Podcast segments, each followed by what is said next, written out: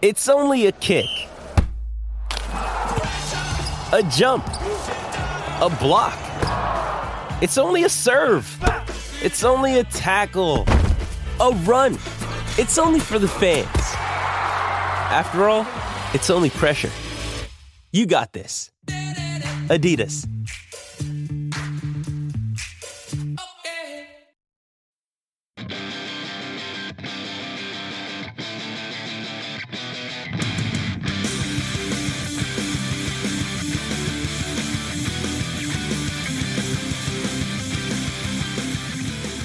Gentlemen, boys and girls, welcome back to Basketball Conference, the ACC Football Podcast. My name's Joey Weaver. He is Mike McDaniel. Mike, are you ready for championship weekend in the ACC, among other games? Championship weekend, but can we really call it that, Joey, with Virginia Tech playing? Probably not. Cell phone, self own, or NC State for that matter. That's a hey, that's fair. Um, yeah. yeah, Mike, we uh, we, it's championship weekend. Uh, that means that the regular season is over, except that it's not. Um, we have just a championship game left to preview, among others. And so that's what we're going to do. It's kind of a weird one, and, and, we'll kind of explain here in a little bit. Most of you already probably know what we're talking about, but we will get there shortly.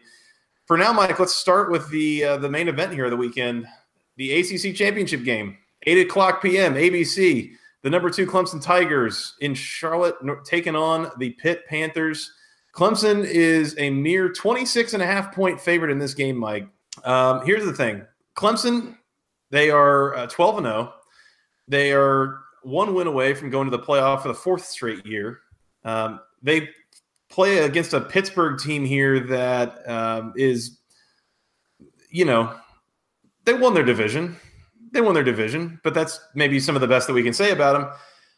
On the other hand, Pitt is not a stranger to playing spoiler um, to, to some of these highly ranked teams, and in particular Clemson. I mean, they played two years ago, and this is the only team that beat the national champion Clemson Tigers in 2016. Here's where we're at, Mike. Can Clemson just totally run away with this one, or can Pitt make this at least a little bit interesting, or perhaps pull the outright upset? Well, that's what ABC's hoping for. they signed this TV deal a long time ago. Yeah, I'll tell you what, they would love to see a competitive ACC championship game. Mm-hmm. Uh, that's a bummer for them. Yep, Bum- that's a bummer for them. Uh, no, it's not going to be competitive. Mm. Want me to add more to that? I can. Any, yeah, any color. You know, I, I don't know. I'm, I'm tempted here. 26 and a half is a lot of points. It's Tell me, convince of- me otherwise. Uh, Pitt just lost to a mediocre Miami team by three touchdowns on Saturday. Hmm. This is a good point. And uh, Clemson hasn't lost a game all year. Also a good point. And Clemson's probably one of the, you know, not probably is. Clemson is one of the four best teams in the country. And I, uh, I could argue like two best teams in the country. yes. Uh, which makes sense because they're ranked number two. So look at that math, huh? Mm-hmm. Um, the ranking matches how good they are. Mm-hmm. And um, Pittsburgh is not. I mean, they're seven five for a reason. they're, they're, they were they were fun for a few weeks, and then uh, they came crashing back to earth. So, yeah, I would love to. I would love to see this game be competitive, just for all of our all of our sakes, right, as ACC fans. But Clemson is way too good. And what Pitt does well is run the football. What Clemson does well is stopping the run. And uh, I think where Clemson has some issues, as we saw against South Carolina with Jake Bentley, Jake Bentley going for over 500 yards in that game last weekend. Uh, we see that if there's any vulnerability for Clemson, it's in the secondary. And I'm not sure Pitt will be able to exploit that with uh, Mr. Kenny Pickett at the helm, right? So, I think Clemson swallows up the running game at Pittsburgh. I think Kenny Pickett has a hard time throwing into this Clemson Tigers defense, and I think overall it's just going to be a rout. Joey, should lose me. Yeah, I, I, tend to agree with that. Uh, no, I tend to agree with that, Mike. I, I just what we saw Miami's defense do against Pittsburgh. It's, I mean, it's only going to be magnified by Clemson. I, I don't know that Clemson's defense is uh, any any less able than than Miami's is at like any point in time. You look at all three levels of the defense, everything. Now um, you, you could probably make an argument pretty easily that Miami's linebackers are better, but overall in the front seven, I, I you know Clemson's up there with any of them. I, I would feel a little bit better about Pittsburgh if, if there were two things here, Mike. A, that Pittsburgh were a little more capable of being diverse on offense. They seem to want to channel every everything through their running game, and I just don't trust them to get their running game going and, and succeeding against Clemson to where um, they would be able to create a, an effective play action attack off of that. So that's my concern about their offense. And then on the other hand, I would feel a lot better about Pittsburgh's chances here if Clemson didn't have a lot of ways of beating you. And I think about last year's Clemson team with Kelly Bryant at quarterback. They were really good and they won all their games and, and they went into the, the playoff undefeated, if I remember correctly. But there was just there was a certain limitation that there they had stylistically of – you know, if you if you went up against a team that could uh, could slow down or, or shut down the Clemson rushing attack, which not many could, but if if they did, they didn't really have a second option. You know, Kelly Bryant was not particularly effective at beating teams over the top, which is something that Trevor Lawrence has done exceptionally well all year. Um, so having that element to their offense, I I just don't know that uh, they're going to have any sort of trouble moving the ball in a lot of cases. Even if if Pittsburgh can take one thing away that's one of several things that Clemson can use to beat you, as opposed to you know Pittsburgh basically having one thing to beat you on on, on offense. So I'm with you. Uh, I'm I think I'm just going to lay the 26 and a half with Clemson. Um, it's that's a lot of points, especially for a conference championship game. And you figure a, a Pittsburgh team that can and will shorten the game with a rushing attack and and is going to try to grind it out where they can. But um, I, I just I don't know that Pittsburgh's going to be able to score much, and I think Clemson is going to have an easy time getting into the 30s at least. Um, so yeah, I'm going to lay the 26 and a half with Clemson here, Mike. That feels silly, but it is what it is. But doesn't feel too silly. Yeah, I mean that. I don't know. I wish this game were a little more interesting, but with the Coastal Division being what it is this year, where we've had five teams finish seven and five, and that that's the best that you've seen in the division. I mean, this is what we were destined for, I suppose. Uh, Mike, let's move on. The Virginia Tech Hokies, your Hokies, a four point home favorite at noon on the ACC Network Extra. They're taking on the Marshall Thundering Herd. And uh, as much as this is a, a makeup game, or it was kind of a scheduled game, and it wasn't even necessarily going to happen until Virginia Tech beat Virginia, uh, Hokies lost a game, uh, and I say lost a game. They lost a game off of the schedule to a hurricane back in September. They need a 12th game now to have a chance at bowl eligibility. So they got one now on the calendar against Marshall on Saturday. Uh, they're a four point home favorite. I don't know necessarily that Virginia Tech is a better team than Marshall, Mike. And that sounds weird, but it's it's maybe as much as it's an indictment of Virginia Tech, it's also kind of a uh, a compliment to Marshall. I think Marshall's a pretty good team. This is not a gimme win for Virginia Tech by any means. Marshall is better than East Carolina, and I'm looking at you know this through that prism where Virginia Tech, you know, Virginia Tech loses the East Carolina game to the Hurricane. They schedule Marshall instead, and now you're hoping that the Hokies are able to pull pull off a sixth win against an arguably better team uh, than East Carolina. And Marshall is Marshall is strong in the passing game. Um, they they have a decent running attack. The offense can put up some points, and I worry about that with the Virginia Tech defense that has struggled to tackle all year long. Um, they've been really up and down for a majority of the season. I look at this game, and it really makes me wonder whether or not Virginia Tech is really going to have any energy left coming off of the game against Virginia, an emotional win in a rivalry game, winning the 15th straight game against the Cavaliers in, a game that went to overtime, um, a game where you know the players and the seniors especially were very emotionally invested uh, in getting the victory, and it seemed like a huge weight off of the shoulders of um, the players and the coaching staff to beat UVA uh, in what was supposed to be the season finale. So now you got to turn around a little over a week later uh, and, and, play Marshall. And you look at this game, and Marshall, like you said, is a very good team. They are.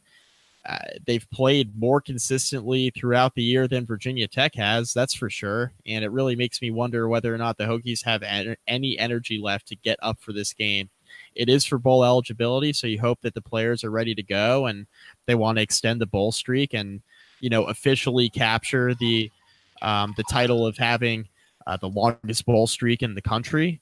Um, now that Florida State's lost, so there are a lot of moving parts here. I, it's it's just going to be interesting to see how much gas is left in the tank for Virginia Tech on both sides of the football and for the coaching staff. And uh, is everyone ready to get up for this 12th game of the year here uh, on December 1st on a you know championship weekend in which the Hokies were hoping they were playing in um, in a different capacity, perhaps in Charlotte, right?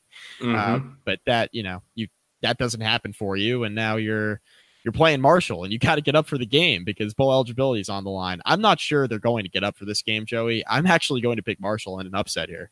Uh, I think Marshall beats Virginia Tech in Blacksburg, and this is something I I told you um, when, when this was tentatively scheduled before the UVA game. I said a lot of people are going to look at this and say, "Oh, yeah, Virginia Tech beats UVA. They're going to a bowl game, no problem." And I, I told you, not so fast. Marshall's a pretty decent football team.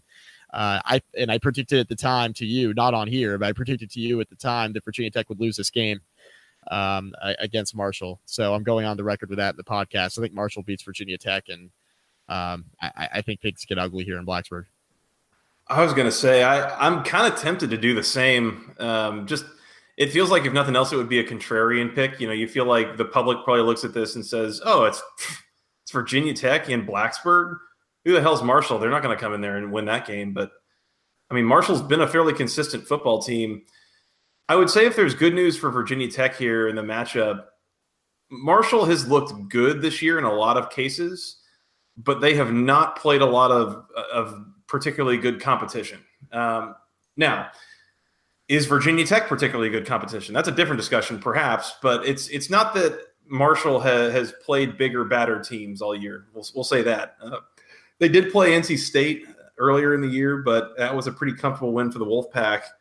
Um, that's probably the best data point that we're going to have because I believe that's the only top 50 team by S&P Plus that Marshall's played all year. Um, yeah, I think I might be with you here, Mike. I'm gonna I might take Marshall plus the four and maybe outright. Um, one of the biggest concerns to me here, it, this this really stylistically, this is probably going to kind of work out a little bit to a uh, a what do we want to call this? A movable force against or a movable object versus the uh, stoppable force.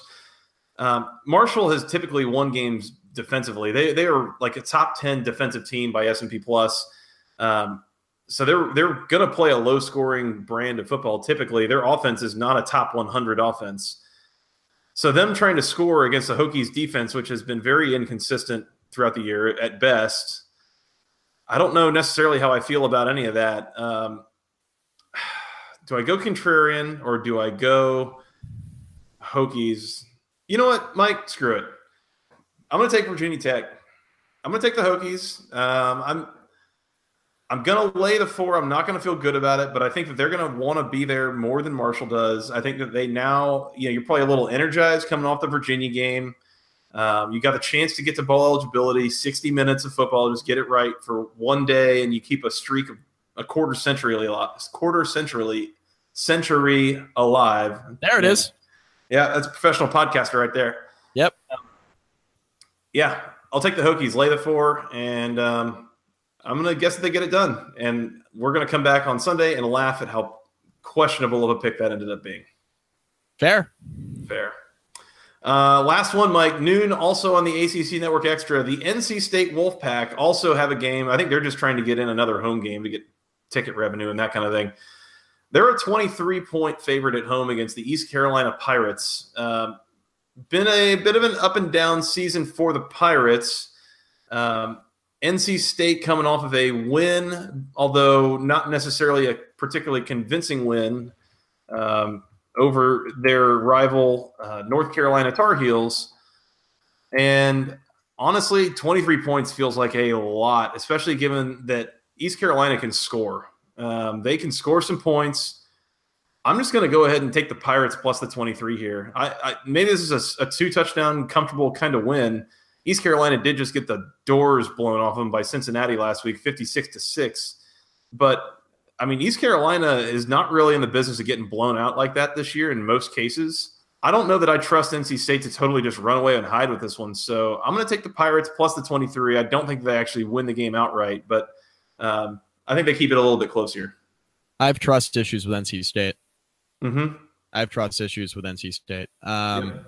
So East Carolina was actually supposed to be a lot worse than they actually are.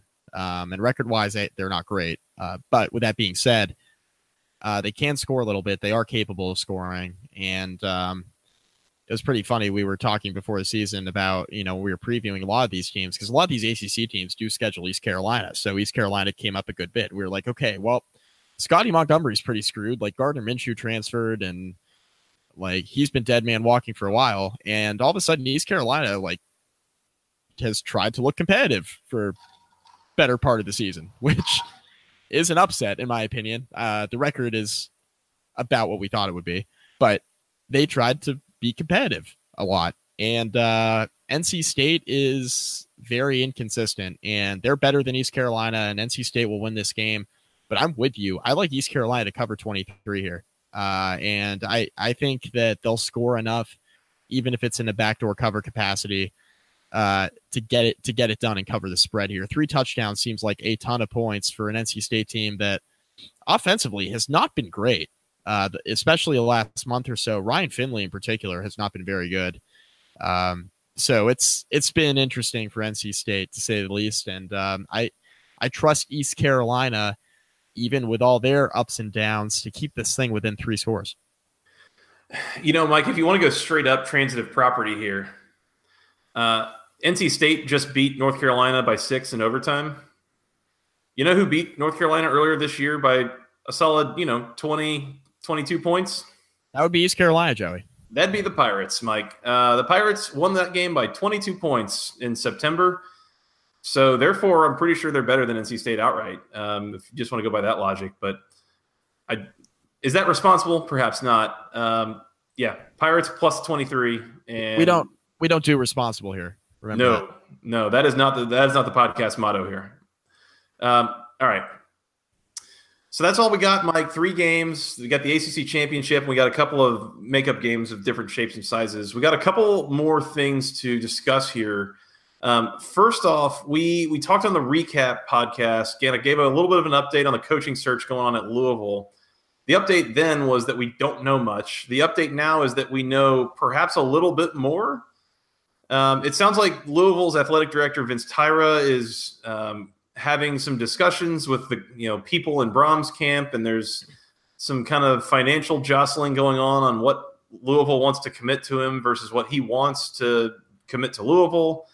Um, it the way that the a couple of these articles, you know, so I, I saw the article particularly on Football Scoop, uh, which take that for what it's worth.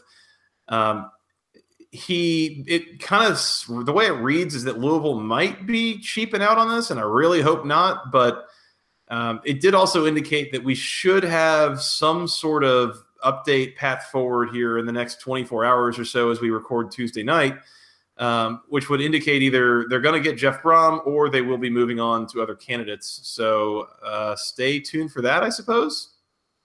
Yep. I mean, yep. I hope they get Jeff Brohm. That would be cool. Um, but it's also kind of comforting, I guess, knowing that there's other good names out there. I mean, both Scott Satterfield and Neal Brown and Luke Fickell have all been kind of tied to this job in that same article. So, um, if, if they don't get Jeff Brohm, I mean, it's not the end of the world. So it's it's not the not the biggest deal. But I, I would hope that Louisville is not taking the uh, you know cheaping out approach on this one. I, I think this is a, a major opportunity to make a home run hire and I, I really hope that they're going to go to the measures needed to uh, to kind of do that. You would hope so. Uh, you mentioned that you know you're reading off Football Scoop. Uh, just ran across the bottom line of ESPN that it was first reported by 24/7 Sports, and ESPN confirmed that Brohm has met with Louisville uh, about the head coaching Uh-oh. job. So, Uh-oh. that's game on, uh, Mike. Game on. Game on. Uh, now, I I believe all the money talk that you were just discussing. I don't know why Louisville would not go to the ends of the earth to try to make this thing work with Jeff Brohm. It makes too much sense. He's been their number one guy from the start. He was their number one guy before the season started. If all things went to hell, which, you know, the season went much worse than anticipated for Louisville. Um, they decided to make the change. I get it's a big buyout number for Petrino. I get all of that, but you got a guy in Jeff Brohm who can really turn the program around, like you said, and he's done it at Purdue already. Um, I, I know Purdue's not going to a bowl game this year, but you think about where Purdue was a few years ago, and they were having trouble winning two to three games a year. They were really, really, really struggling. Um, couldn't even get the fans in the seats, and now fans are back coming to the games. And you know, Purdue lands Rondale Moore, uh, one of the top wide receivers in the country, which would have never happened under previous regimes, right? So Jeff Brohm can recruit. Uh, he's got the program heading in the right direction at Purdue. Um, if he were to stay at Purdue another year, they would certainly become bowl eligible next year, just given what they have returning off of this year's team um, and the experience they've gained and, and how the team has progressed and how the program has progressed under Brohm. So I think a lot of that is, you know, a, a lot of those traits that you're seeing out of the Jeff Brohm coach team would carry over to Louisville with a program that already has a ton of talent in place. And you've mentioned this before, Joey. I'm not sure how big of a rebuild it necessarily would have to be at Louisville because the talent is already there on multiple levels. Um, Petrino was able to recruit okay, uh, much better at the start of his second stint there than towards the end, but he was able to get talent at Louisville. And if you give Jeff Brohm more talent, certainly more talent than he has at Purdue, outside of Rondale Moore, Purdue doesn't have a whole lot they're working with there. Uh, and, and Louisville has a lot more than that there now already. And you would think that the way he's recruited, he'll be able to do the same at Louisville uh, at a program that's easy to recruit to in the ACC. Um, you know, you're playing Florida State, you're playing Clemson, you're playing in national TV games. Uh, you put guys in the NFL. So it's a job where you can recruit. Uh, it's a place Jeff Brohm is extremely familiar with. It's a home run hire. It's it makes way too much sense not to happen. We've talked about that at length. So we'll have to see if Louisville's ready to pony up the money that it takes to bring him in. And if not, who's the next guy? And you, you mentioned a handful of candidates there as well. So we'll have to see what happens. But uh, certainly, coming off the recap, we weren't really sure what was going on at Louisville, and now it certainly certainly looks like it's heading in the direction of Jeff Brohm, like it should be. It does feel a little bit like a now or never kind of situation to me. I, I you know, if it doesn't work out with Jeff Brohm here, and it, you go to call it Neal Brown or whoever, and it's you work with them for four or five years and it doesn't go great, and you got to hire another coach. I don't know that you're getting Jeff Brohm in the future. Uh, it, it feels like this is just the way that these um, you know this institution is connected to him and and obviously there's there's a very special place in his heart for Louisville, but at the same time, um, I, could see him coming out of this whole thing with a bit of a sour taste in his mouth and and not really wanting to go through it again in the future if it doesn't go great. So. Uh, at this point, it's on Vince Tyra. I mean, get it right and, and do it right. Otherwise, uh, you might be uh, you might have burned your best uh, your best option early on and uh, be taking a considerable step down from there. So, but hopefully not. Uh, and Louisville, not. and Louisville, I think, is much more desperate at this point than Jeff Brohm is. Like Jeff Brohm's building something at Purdue. He can do the same thing at Louisville if they want him to, and if they don't, he'll stay at Purdue and do his thing. Mm-hmm. Louisville, meanwhile, it's like who's Plan B, and is Plan B going to be a, a guy who you're going to be able to sell to the fan base? as much as you would with Jeff Brohm? because the fan base is so ready for Jeff Brohm that if you don't get him, you better hire a likable guy or else the fan base will turn on him quickly, which won't be fair. It, it wouldn't be fair to a second coaching candidate if things didn't go well at the start. Uh, but you know the fan base will be pretty restless if a they don't get Jeff Brohm and b they they sputter with whoever the next guy is if it's not Brohm. So keep an eye on that. Absolutely yeah, just do not let this whole coaching search turn into a circus. That's I think that's the biggest biggest issue here. Yep. Um, Mike, anything else on that before we move on? Think we need to move on, Joey. We should move on. Uh, last thing I've got, Mike, uh, I've got a little bit of personal news. We have not uh, we haven't done a whole lot of personal news on this on this here show, but uh, did want to pass along. And I, I thought about this is we started this show uh, about a you know was what was it July of 2016. It was right after I got married. Uh, about a year later, not quite, we got the house. And shortly after that, we got the dog. And Mike, we're on schedule. Um, I'm going to be a dad. Joey's going to be a dad. I'm going to be a dad. Dad Life's coming uh, June 2019. Um, we have already found out it is a little boy, so that's exciting. Um, going to have somebody to share my Georgia Tech fandom slash misery with, um, so that'll be wonderful. Um, the dog will have someone to constantly harass her and play with her, and that'll be great. Um, but yeah, Mike, I'm going to be a dad, and that's uh, exciting, and um, I'm looking forward to it. I'm very excited for you and Maggie, and it'll be awesome. Yeah, it'll be awesome. Every last minute of it will be awesome. Yes, that's fatherhood. Everyone. That's fatherhood, from what I hear. so, uh, yeah, no, but seriously, congratulations. It'll be great. Thank you, thank you. Yeah, it is. Uh, it's a very exciting time. Um, it feels super weird to be growing up, but you know, uh, it's it's exciting. You know, we've always talked about having a family, and so uh, this will be our, our first, other than our dog, other than the dog. So yeah. Um, but yeah, just wanted to wanted to share that with the listeners and let them know. You're now responsible for keeping a human alive. Oh, whoa, whoa, whoa, whoa, whoa! that's that's a thought. Yeah. Um. Okay, oh, I'm frozen in time now. Well, one one more one more thing too, Joey. Uh, we talked about how you were hoping that the baby would get on a normal sleep schedule as the baby is due in June of next year and mm-hmm. get on a normal sleep schedule before football season. And I joked with you, I said, or you'll be a huge fan of Pac 12 After Dark, even more so than you already are. So Hell yeah. You'll be getting in on all that Pac 12 betting action with the baby in your arms. Try and to get a beer in my hand. And yeah. a beer in your hand and uh, got to sleep somehow peak dad life right there is what peak it'll be. Dad life. Yep. peak dad life. Well, I'm looking forward to it. I'll keep you guys updated, and you know, hopefully that will largely uh, affect the podcast in in the uh, in the off season. You know, so hopefully not a huge impact, but um, you know, we'll we'll keep you updated as as uh, things progress there and we get closer to the actual day of being a dad. So.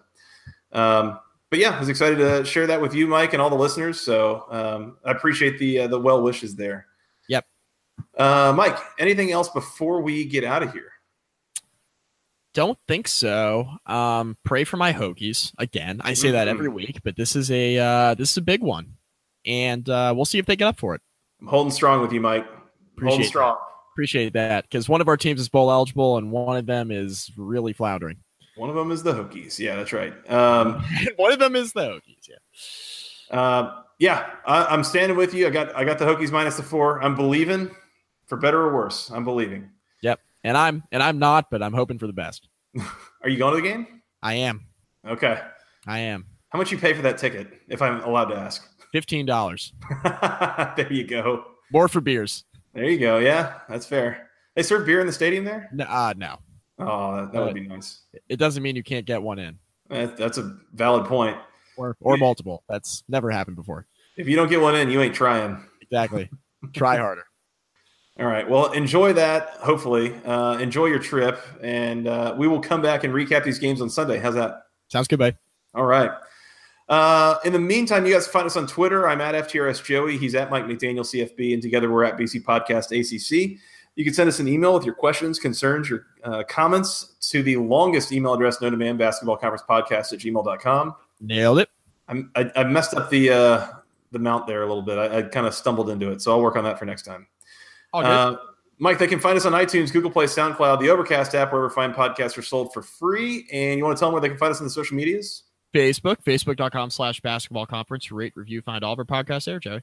Yeah, please do. Please do. Uh, you can also find us on YouTube if you so choose. Um, you can see, you know, Mike's got a, a shirt on, and the, and the, thing that's kind of poking its way into the window kind of looks like a, uh, a rude gesture. Um, oh, it's a uh, building. Belmont Stakes, man. It's a building. Okay, because the top of that building kind of looked like a rude gesture when it was the only piece of the building I could see in the frame. So just, I was gonna say mood. I've been feeling real, uh, real appreciated here from your shirt. So appreciate that. Mood, um, man, mood. That's right. Um, Mike, anything else before we get out of here? Want to come back and recap these games Sunday? Yes, sir. All right. Well, for Mr. Mike McDaniel, I am Joey Weaver. Until next time, enjoy the games. Uh, hopefully, we'll see if the uh, the ACC can get a team in the playoff. We'll talk to you again soon. And until next time, go ACC.